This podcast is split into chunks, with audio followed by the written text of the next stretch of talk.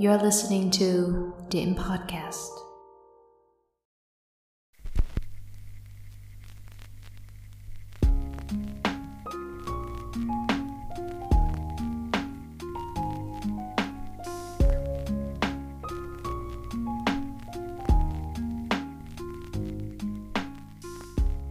Xin chào tất cả mọi người, chào mừng mọi người đã quay lại với Điểm Podcast.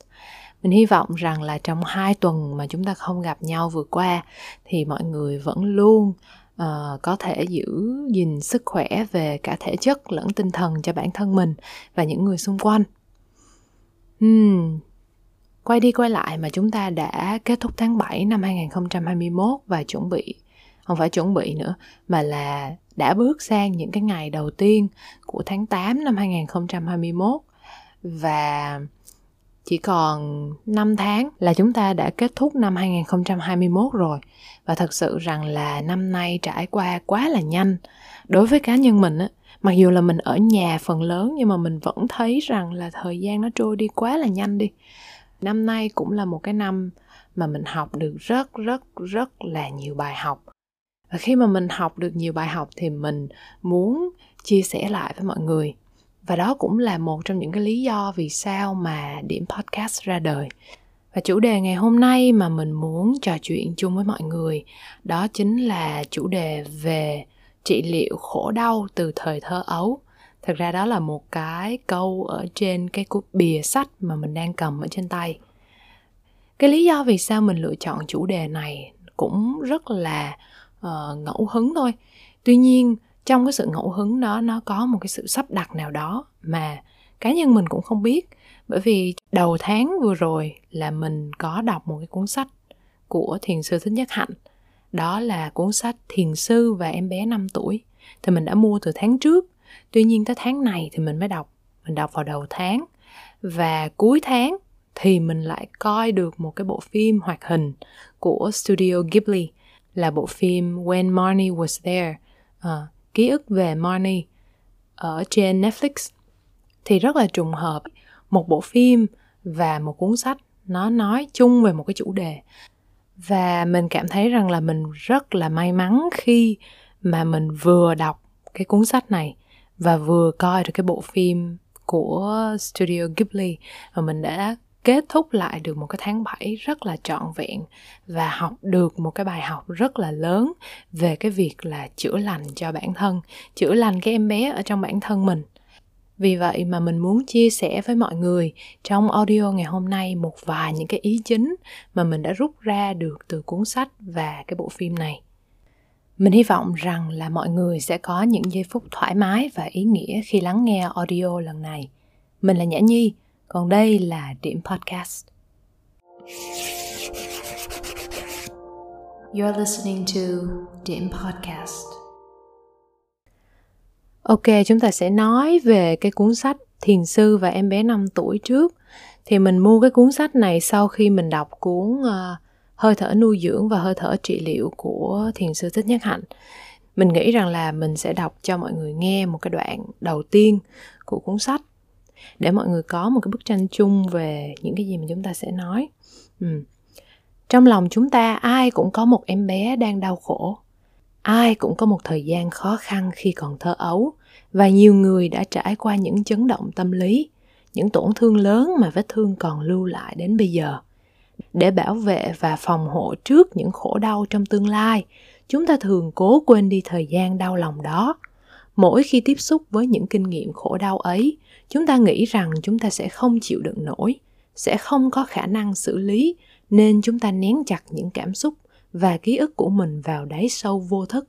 Đó có thể là do đã từ lâu chúng ta không đủ can đảm để đối diện với em bé đó. Cho dù chúng ta bỏ mặc em bé, nhưng không có nghĩa là em bé không có ở đó. Cái em bé tổn thương luôn có mặt trong ta và đang cố gắng lôi kéo sự chú ý của ta. Em bé nói, tôi ở đây, tôi ở đây bạn không thể tránh tôi. Bạn không thể trốn thoát khỏi tôi. Chúng ta muốn chấm dứt những nỗi đau khổ của mình bằng cách nhốt em bé vào một nơi sâu kín trong lòng và cho nó ở đó càng lâu càng tốt. Tuy nhiên, trốn tránh không thể chấm dứt được nỗi đau khổ. Trái lại, chỉ kéo dài nó lâu hơn mà thôi đó là những dòng đầu tiên ở trong cái cuốn sách uh, thiền sư và em bé 5 tuổi. Thì mình nghĩ rằng là nếu mà các bạn có được cái cơ hội thì uh, mình nghĩ ai cũng nên có cái cuốn sách này hoặc là đọc cái cuốn sách này. Hoặc là các bạn có thể tìm những cái bản PDF ở trên mạng á, thì cũng có. Tuy nhiên cầm sách tay thì đó như giống như mình nói ở tập trước thì mình vẫn thích cầm cuốn sách ở trên tay hơn ừ, còn nói về bộ phim When Marnie Was There thì thực sự đối với cá nhân mình cái bộ phim này nó là một cái bộ phim mà nó khiến cho mình phải rơi nhiều nước mắt nhất trong cái kho phim studio Ghibli mà mình đã từng coi. Mình không nghĩ rằng là mình sẽ khóc đâu. Tuy nhiên coi tới cuối cùng thì nước mắt nó tự động nó tràn ra. Bởi vì uh, studio Ghibli họ có một cái khả năng đó là họ dẫn cái cảm xúc của mình đi. Uh, họ dẫn cái cảm xúc của mình theo cái nhân vật đó. Thực ra mình không muốn spoil quá nhiều cho cho mọi người. Tuy nhiên thì mình sẽ kể sơ cái cốt truyện ha.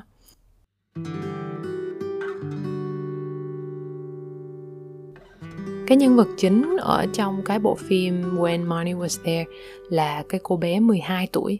Bố mẹ mất rất là sớm cho nên là được gửi đến cô nhi viện và được nhận nuôi bởi một cái gia đình. Thì uh, cô bé bị hen suyễn. Thì năm 12 tuổi đó thì bởi vì phát hiện ra rằng là uh, bố mẹ nuôi của mình nhận tiền trợ cấp à, nhận tiền trợ cấp từ chính phủ để mà nuôi mình cho nên là Anna mới tức giận và cảm thấy tủi thân, cảm thấy khó chịu, cảm thấy không có còn tin tưởng đối với cha mẹ nuôi của mình nữa. Bởi vì ờ, một cái cô bé 12 tuổi thì nghĩ rằng là làm sao mà tình thương nó có thể gắn với tiền bạc được. Tiền bạc nó là biểu hiện của một cái sự thật, đó là bố mẹ nuôi của mình không có thương mình thiệt. Cho nên là cô bé tỏ thái độ rất là tiêu cực với bố mẹ trong một lần lên cơn hen suyễn thì bác sĩ mới nói với mẹ cô bé là nên cho cô bé về những cái nơi có không khí thoáng đãng hơn nhiều thiên nhiên hơn để cô bé có thể cảm thấy thoải mái hơn.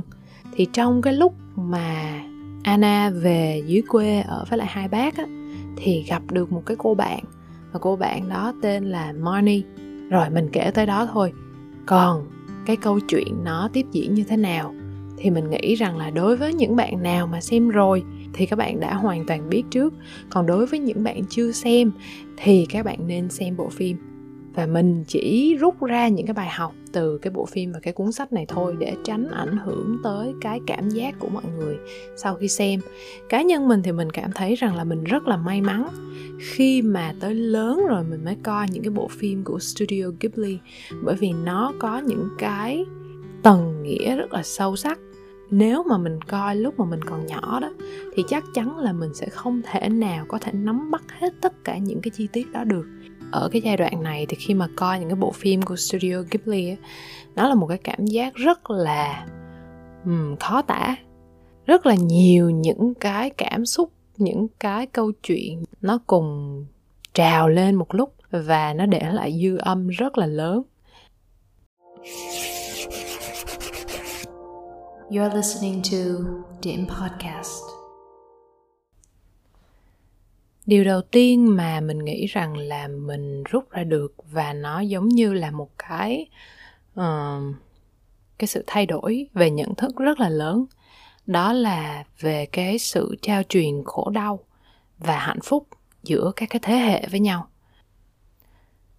mọi người có bao giờ có cái cảm giác rằng là tự nhiên mình nói ra một cái câu nào đó, xong rồi mình cảm thấy rằng là ô tại sao mình nói ra cái câu này nó y xì chang như là mẹ mình hoặc là ba mình ở nhà vậy? Thường thường người ta hay nói rằng là mẹ nào thì con đấy, hoặc là cha nào thì con đấy thực ra cái đó là một câu nói rất là đúng.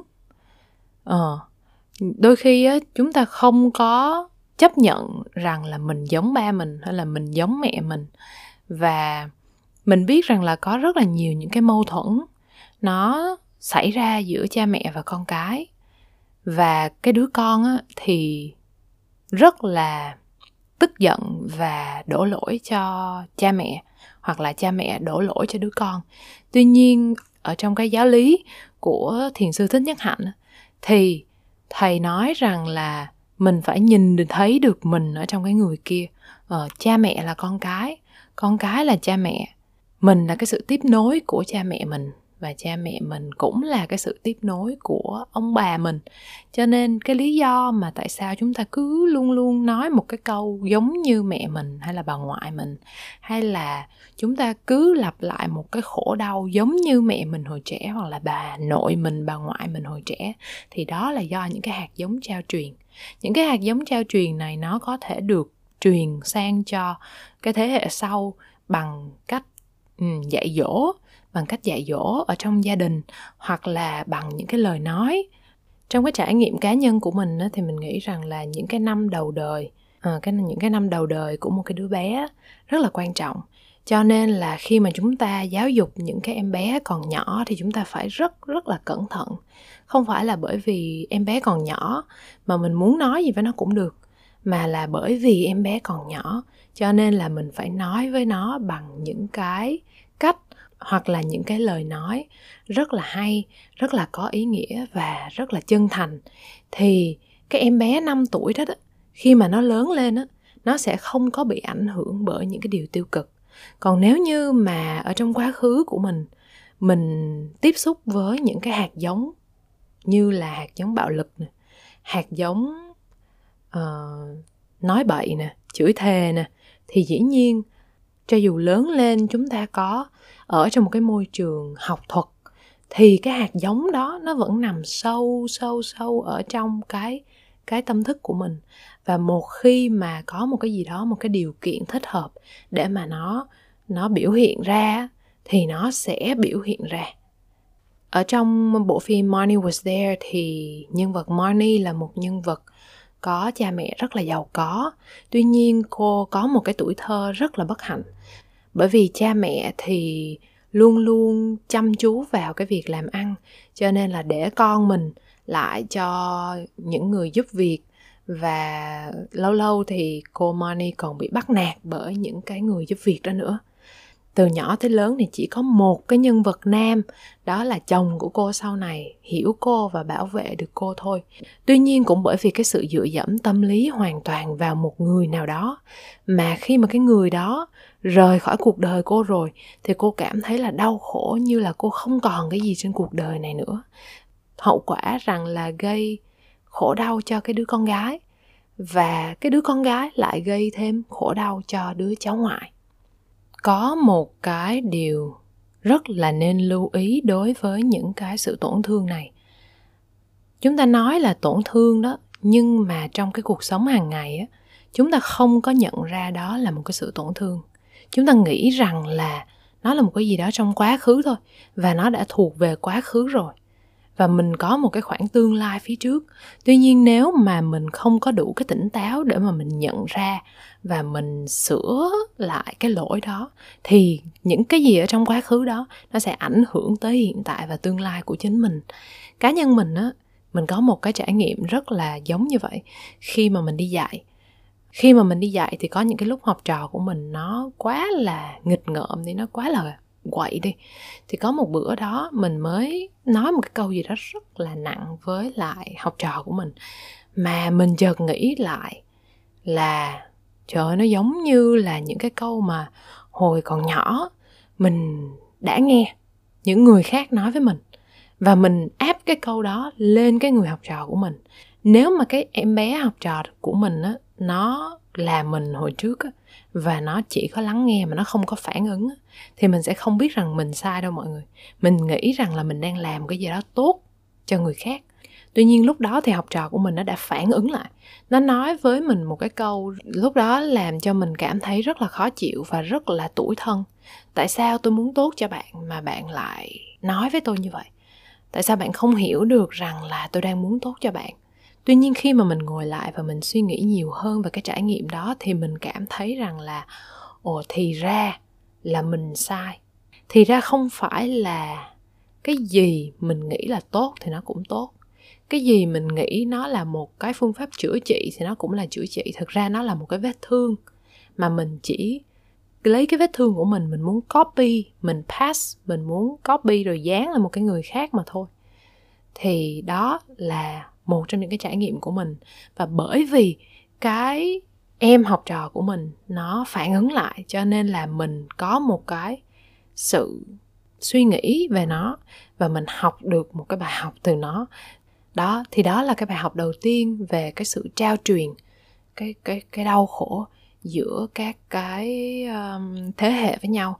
Và mình nghĩ rằng là có những cái nó rất là nó rất là tinh tế. À, nó rất là tinh tế.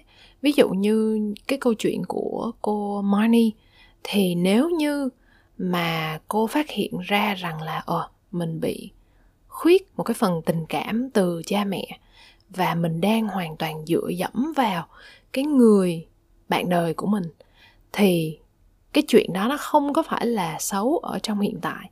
Tuy nhiên trong tương lai thì nó lại có thể là một cái lực cản rất là lớn trong trường hợp nếu như cái người bạn đời của cô qua đời. Tại sao mình lại nói tới cái điểm này đầu tiên? Thì bởi vì cá nhân mình là một cái người còn trẻ đang ở độ tuổi 20 mình và những cái người cùng cái độ tuổi này sắp tới sẽ trở thành những cái bậc phụ huynh, những cái người cha, những cái người mẹ của những cái đứa trẻ và những cái thế hệ tiếp theo. Cho nên cái việc mà chúng ta xác định được cái tầm quan trọng của cái hạt giống khổ đau hay là hạnh phúc mà chúng ta sẽ trao truyền cho những cái thế hệ tiếp theo nó rất là quan trọng. Bởi vì chỉ có những cái người cha mẹ hạnh phúc thì mới tạo ra những cái đứa bé hạnh phúc và chỉ có những cái đứa trẻ hạnh phúc thì nó mới có thể mang những cái niềm hạnh phúc, những cái niềm vui đó đến cho những người khác và làm cho xã hội ngày một trở nên hạnh phúc và tươi sáng, tươi đẹp hơn. Khi mà mình vừa là một cái người đi giảng dạy cho người khác và khi mà mình vừa là một cái bậc cha mẹ, một cái bậc phụ huynh trong tương lai của con cái mình thì mình nghĩ rằng là mình cần phải biết rõ về cái sự quan trọng của cái sự trao truyền khổ đau và hạnh phúc của bản thân mình đối với những cái thế hệ tiếp theo. Khi mà mình không có nhận thức được là mình đang có cái sự đau khổ, như trong cái ví dụ hồi nãy, thì mình hoàn toàn có thể chuyển giao cái sự đau khổ đó lên những cái thế hệ tiếp theo như là học trò của mình, con cái của mình. Và cái việc mà trở thành một cái người cha và người mẹ hạnh phúc đó mọi người. Nó không chỉ bắt đầu khi mà các bạn bắt đầu có em bé đâu, mà nó phải bắt đầu từ cái giây phút ngay bây giờ nè. Khi bạn biết được là à trong tương lai tôi muốn có một đứa con, tôi muốn nuôi dạy một đứa con của tôi trở thành một cái con người hạnh phúc, thì các bạn phải chuẩn bị ngay từ bây giờ.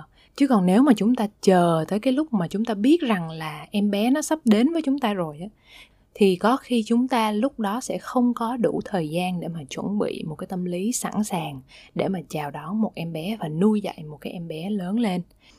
Vì vậy mà chúng ta cần có những cái cách làm sao đó để mà chúng ta kết nối lại với những cái đau khổ, những cái khó khăn, những cái trải nghiệm đau đớn, những cái trải nghiệm tiêu cực ở trong quá khứ và chữa lành cho nó để chuẩn bị cho bản thân mình sau này sẽ là một người bố một người mẹ hạnh phúc là rất là quan trọng và đó chính là cái bài học thứ hai mà mình đã học được You're listening to Dim Podcast. cái bài học thứ hai cũng quan trọng không kém đó là để mà chữa trị được những cái vết thương ở trong tâm lý của mình, để kết nối được với cái em bé ở trong chính bản thân mình thì mình phải tập nghĩ và thương cho những cái người mà đã tạo nên những cái vết thương tâm lý đó cho mình. Ở trong cái câu chuyện trong bộ phim When Money Was There thì cái nhân vật chính Anna rất là may mắn khi mà cô có được cái cơ hội để gặp cái người mà cô rất là trách móc là tại sao lại bỏ cô trên cõi đời này một mình ở một cái giai đoạn mà hai người bằng tuổi nhau? À, mình biết rằng là mọi người nghe thì mọi người sẽ cảm thấy rất là mông lung không hiểu rằng là mình đang nói cái gì bởi vì mình không muốn là spoil cái nội dung trước cho mọi người quá nhiều mà mình khuyến khích rằng là mọi người nên xem cái bộ phim để mà có thể hiểu rõ hơn về cái câu chuyện cũng như là những cái gì mà mình đang nói. Tuy nhiên cái bài học được rút ra ở đây là chúng ta muốn tha thứ cho một ai đó thì chúng ta phải ở trong hoàn cảnh của họ. Chúng ta phải cố đưa mình vào cái hoàn cảnh của họ thì chúng ta mới có thể hiểu được cái logic của những cái hành động mà họ làm. Thì như mình nói hồi nãy, cái nhân vật chính Anna rất là may mắn khi mà có thể tiếp xúc được với cái người mà cô nghĩ rằng là gây ra tổn thương cho cô một cách rất là sâu sắc và hiểu được rằng những cái đau khổ mà người đó đã phải trải qua, người đó đã phải trải qua những cái đau khổ nào. Và cô hiểu được, cô hiểu được thì đương nhiên là cô thương được à, cô thương cái người mà đã gây ra cái sự đau khổ cho cô và cô thấu hiểu được tại sao người đó đã gây ra cho cô những cái sự đau khổ đó. Trong cái bài học này nó còn có một cái bài học khác đó là về cái tưởng của chính bản thân mình á. Khi mà chúng ta ở trong một cái mối quan hệ hoặc là chúng ta có một cái liên kết với một cái người nào đó thì chúng ta rất là hay có cái sự mặc định, một cái tưởng, một cái ảo tưởng về cái người mà chúng ta đang nói chuyện, hoặc là cái người mà chúng ta đang có một cái mối liên kết với. Chúng ta nghĩ rằng là cái người này là như thế này. Chúng ta nghĩ rằng là cái người này là như thế kia thì mới như vậy như vậy như vậy. Tuy nhiên, ở trong một cái tình huống thật sự, khi mà chúng ta tiếp xúc được với những cái đau khổ của người đó, thì chúng ta mới hiểu rằng là à những cái lời nói của người đó và những cái hành động của người đó là một cái lẽ đương nhiên. Bởi vì nếu mà chúng ta ở trong một cái hoàn cảnh như vậy, thì chúng ta cũng sẽ có thể có những cái hành động như vậy và những cái lời nói như vậy. Chúng ta có cái xu hướng là áp đặt cái suy nghĩ của mình lên người khác. Nhưng mà trong thực tế thì ai cũng có một cái cuộc sống riêng, ai cũng có một cái quá khứ riêng ai cũng có những cái chuỗi trải nghiệm hoàn toàn rất rất rất là khác nhau. Cho nên khi mà chúng ta thương một cái người nào thì chúng ta cần phải thương luôn cả những cái trải nghiệm của họ. Chúng ta giận một cái người nào thì chúng ta cũng nên suy xét lại rằng là à họ đã trải qua những gì? Họ đã có những cái đau khổ nào hay không? Họ đã có những cái câu chuyện tiêu cực nào trong cuộc sống hay không để mà dẫn đến hành động như vậy? Một cái người mẹ không có hạnh phúc thì có lẽ bởi vì là cái người mẹ đó cũng đã không có một cái người mẹ hạnh phúc. Một cái người cha bạo lực đôi khi cũng bị ảnh hưởng bởi một cái người đàn ông khác ở trong cuộc đời họ mà rất là bạo lực. Chỉ khi nào mà chúng ta có thể sống cái cuộc đời của người kia thì chúng ta mới có thể hiểu được người đó một cách sâu sắc hơn và thông cảm với những cái hành động của người đó. Thì mình biết rằng là nghe thì nó rất là dễ, mọi người. Tuy nhiên khi mà chúng ta thực hành á, nó mới rất là khó, bởi vì chúng ta đã quen với cái suy nghĩ rằng là à chúng ta khác với cha mẹ của chúng ta. Chúng ta là một cái cá thể hoàn toàn khác. Mình lấy ví dụ cái mối quan hệ giữa mẹ con hay là cha con với nhau đi khi mà mình có những cái bất đồng quan điểm với mẹ mình á, thì mình rất là hay có cái suy nghĩ rằng là ờ làm sao mà mẹ hiểu con được? Mẹ đâu có hiểu con đâu.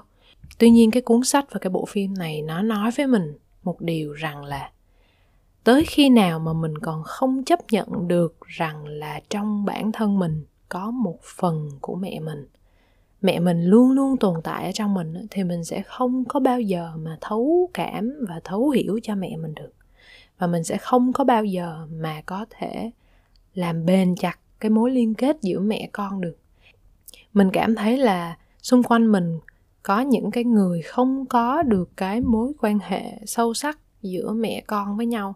Thì phần lớn đó là bởi vì uh, chúng ta nghĩ rằng là chúng ta là một cái phần hoàn toàn khác.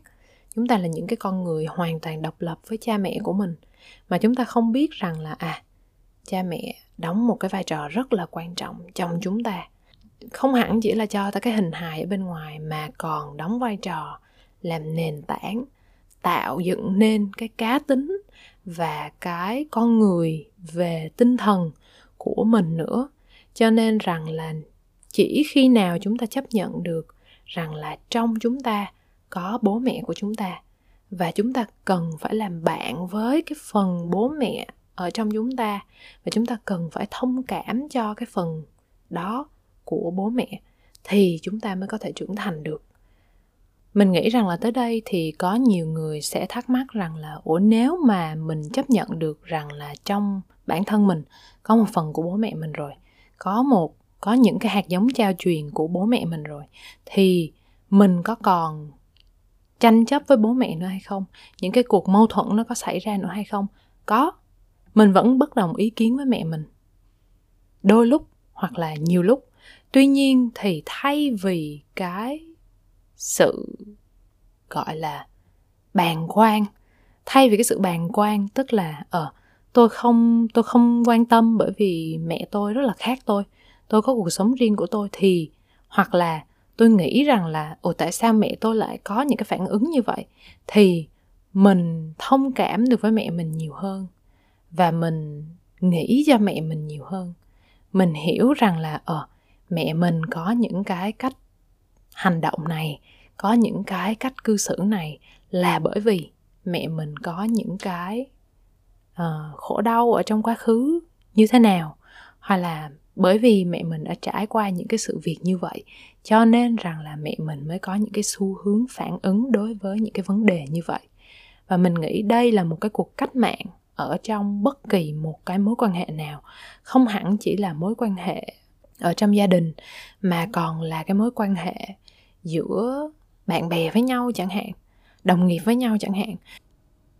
Khi mà mình lấy ví dụ về cái việc là cải thiện cái mối quan hệ giữa mình và mẹ mình thông qua cái việc nhìn mọi vấn đề của mẹ mình, từ góc nhìn của mẹ mình á, thì có lẽ rằng là có nhiều bạn sẽ hỏi là tại sao nhất thiết phải là chữa lành mối quan hệ của bản thân mình với lại bố mẹ của mình? Thì ờ, ở đâu đó mình có nghe được một cái câu rất là hay, đó là nếu mà bạn muốn thử nghiệm xem rằng là mình có trưởng thành hay chưa thì bạn chỉ cần về bạn ở với bố mẹ của mình một tuần thôi. Ở chung với nhau một tuần thôi. Và bạn xem cái cảm nhận của mình bạn xem những cái phản ứng của mình đối với bố mẹ những cái suy nghĩ của mình đối với những cái câu nói những cái hành động của bố mẹ là bạn sẽ biết được rằng là mình đã trưởng thành hay chưa. Chúng ta rất là dễ thông cảm với một cái người ngoài và chúng ta dễ thông cảm với một cái người mà chưa có thân lắm với mình. Tuy nhiên đối với những cái người thân á, thì trong cái quan điểm cá nhân của mình hoặc là trong trải nghiệm của cá nhân mình thì mình cảm thấy rằng là chúng ta thường có cái xu hướng rằng là rất là khó để mà thông cảm và tha thứ cho những cái người thân thuộc nhất của mình tức là bố mẹ của mình anh chị em của mình. Bởi vì sao? Bởi vì chúng ta đã lớn lên chung với họ. Chúng ta nhìn thấy họ mỗi ngày và chúng ta nghĩ rằng là chúng ta biết rất là rõ về họ. Tuy nhiên cái việc mà luyện tập để nhìn từ góc độ của người khác á, đặc biệt là đối với bố mẹ của chính mình thì nó lại cần rất rất là nhiều thời gian. Nhưng mà nếu mà các bạn có thời gian và các bạn có công sức để mà các bạn quan sát những cái người xung quanh đó, thì mình nhận ra một cái xu hướng đó là những cái người mà họ có cái mối quan hệ tốt đẹp với lại cha hoặc là mẹ của họ thì đối với những cái mối quan hệ khác ví dụ như là tình yêu hay là tình bạn hay là mối quan hệ đồng nghiệp với nhau thì họ cũng có cái xu hướng rằng là giải quyết được những cái vấn đề trong những cái mối quan hệ đó một cách rất là nhẹ nhàng và dễ dàng hơn so với những cái người mà họ không có một cái sự liên kết hoặc là những cái mối quan hệ uh, vững chắc và sâu sắc với những cái thành viên ở trong gia đình. Cái việc hiểu thương và tha thứ cho những cái chỗ chưa có được tốt những cái lời nói những cái hành vi tiêu cực của cha mẹ của mình là chúng ta đang tha thứ cho chính mình và cho phép mình sống một cái cuộc đời ở phía trước á, nó thoải mái và hạnh phúc hơn giống như là cái nhân vật Anna ở trong phim When Money Was There. Và thực ra mình không biết rằng là có ai đã làm nghiên cứu về cái chuyện này chưa nhưng cá nhân mình và mình đã thực sự chứng minh rằng là khi mà chúng ta gỡ được cái nút thắt giữa bố mẹ và con cái với nhau, thì những cái mối quan hệ khác trong cuộc sống của bạn tự nhiên nó sẽ rơi vào đúng chỗ và tự nhiên nó sẽ trở nên dễ dàng để mà chúng ta có thể đối mặt với những cái vấn đề trong các mối quan hệ hơn. Đó là kinh nghiệm riêng của mình. Mình không biết rằng là các bạn thì có những cái câu chuyện như thế nào. Nếu có thì mọi người có thể chia sẻ ở trong email hoặc là inbox cho mình.